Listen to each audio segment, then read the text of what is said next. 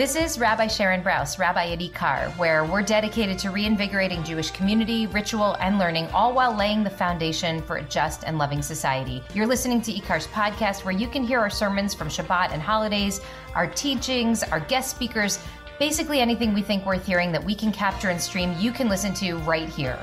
The whole Megillah. I mean, literally, the whole Megillah. So thank you so much for being with us.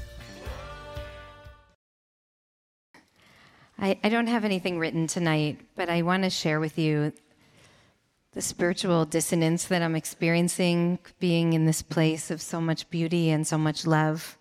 Walking in and seeing the, the posters with photos of our teenagers who went on a trip um, that Avram helped lead with Tzedek America.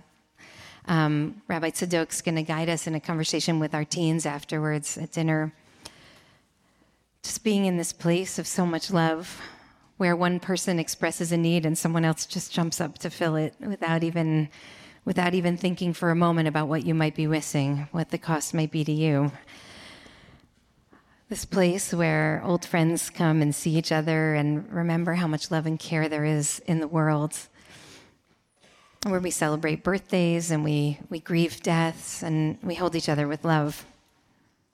My body is good my soul is sad, and the struggle spirit is high. I'm thinking so much about what we witnessed and experienced from afar, most of us this past week, about the events that unfolded after Shabbat in the West Bank, in a town called Huara, about the devastating murder that happened hours before of two brothers, a family that needs to bury two of their children at once, shot at point blank range by a Palestinian terrorist, a Jewish family forever broken and shattered.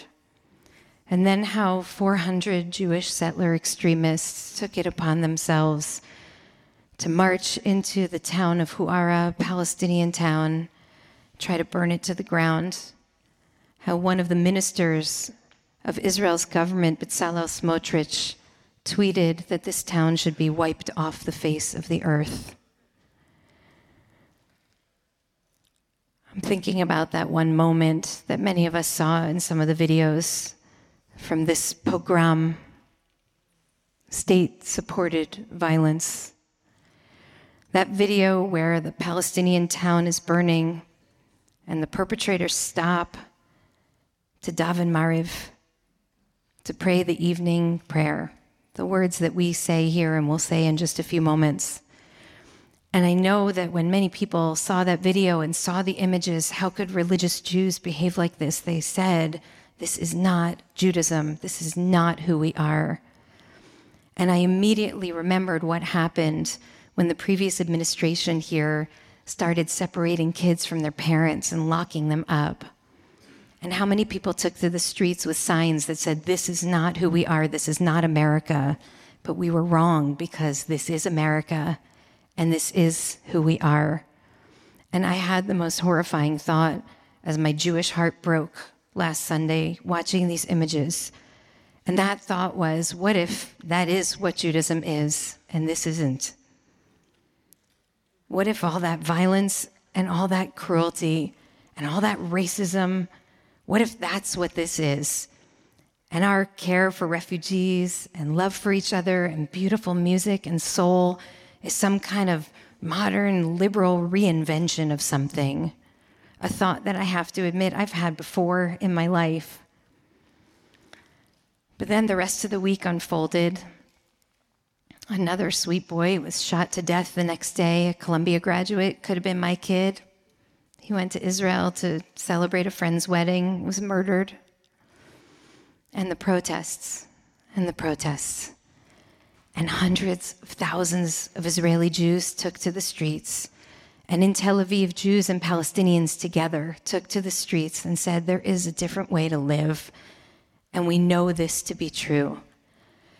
And when the minister in charge of security Itamar Ben Gvir pointed to the TV monitors and told the police that they had to go in and with force break up those protests. They did go in, and they went in with stun grenades, a massive police deployment against those Jews in the street peacefully protesting. And people were injured. A guy lost his ear. Blood, tears everywhere. Do you know what the people were chanting? Efo ha'item behu'ara. Where were you in Hu'ara? You, this police force, you, the law enforcement who has the ability to break up a peaceful protest, where were you during the pogrom? Efo ha'item behu'ara. And as I thought about the Torah that I wanted to bring tonight to this community, I thought I need to bring the Torah that came from the streets in Israel, the Torah that came from our friends and our family that are fighting for dear life over there and who are trying to hold their government accountable for terrible extremes that many people are now enacting against our neighbors and now against us too. Efo ha'item behu'ara. This is the modern call that was sounded in Gan Eden, in the Garden of Eden, lifetimes ago. Ayeka, where are you? Where were you? Why did the state not step in to protect those Palestinians who had nothing to do with the shooting death of the two brothers? Why didn't you step in? Where were you? There's a new voice that's rising up from the streets today a voice of accountability, a voice demanding that we see each other and we see our neighbors as siblings. Just this morning in Israel, group of about 500 protesters, many of them friends and friends of friends, led by Omdim Biachad, some of the folks who were here in our community just a few weeks ago, got on buses and went to Huwara, where within hours after the pogrom, over a million shekels were raised to try to help rebuild that town. 500 Israeli Jews and Palestinian citizens of Israel went to that town to try to show solidarity and love, to try to help rebuild, but they were stopped by the army.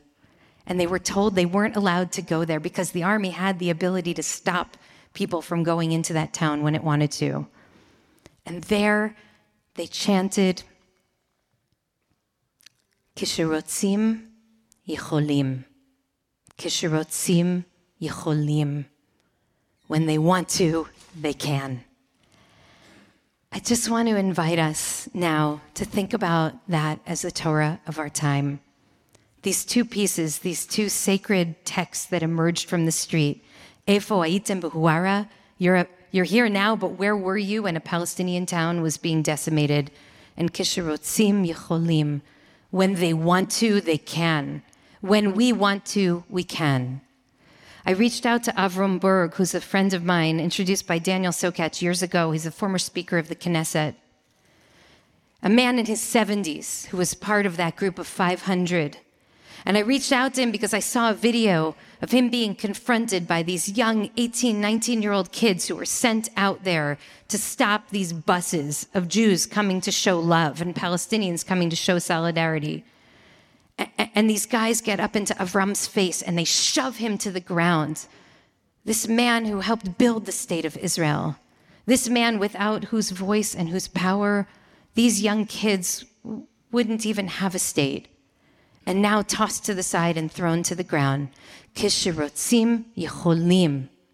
Efo ha'inu behu'ara. Where were we? Where are we? If we want to, we can. And so, at the end of a week in which my Jewish heart has broken again and again, I want to invite us to the Torah of the streets. When we want to, we can. And that Judaism that we saw on display in those horrible videos, that Judaism is Judaism. It's real, it's legitimate, it's part of our tradition. We can't deny it. I can point to you to a thousand places in our sacred literature where it appeared before and it will appear again. But this too is legitimate Judaism.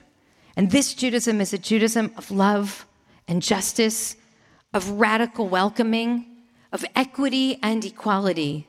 A Judaism that responds to the question, Efo behuara, by saying, We were right there.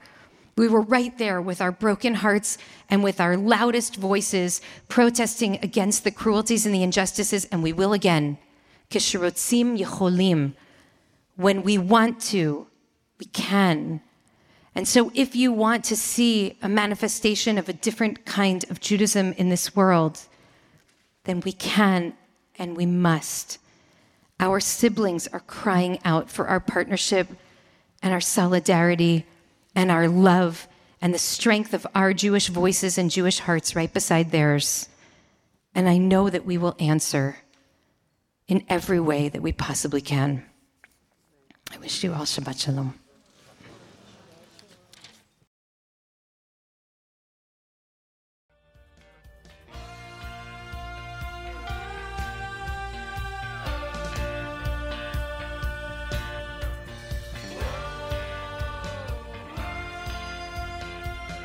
Hi, it's Rabbi Brous again. Thank you so much for listening. Want more content like this? I hope you'll subscribe. And please consider making a contribution to IKAR so we can continue to work toward the fulfillment of our mission to reanimate Jewish life, to embody moral courage, to nurture the spirit, and to work to decipher what it means to be a human being in the world today.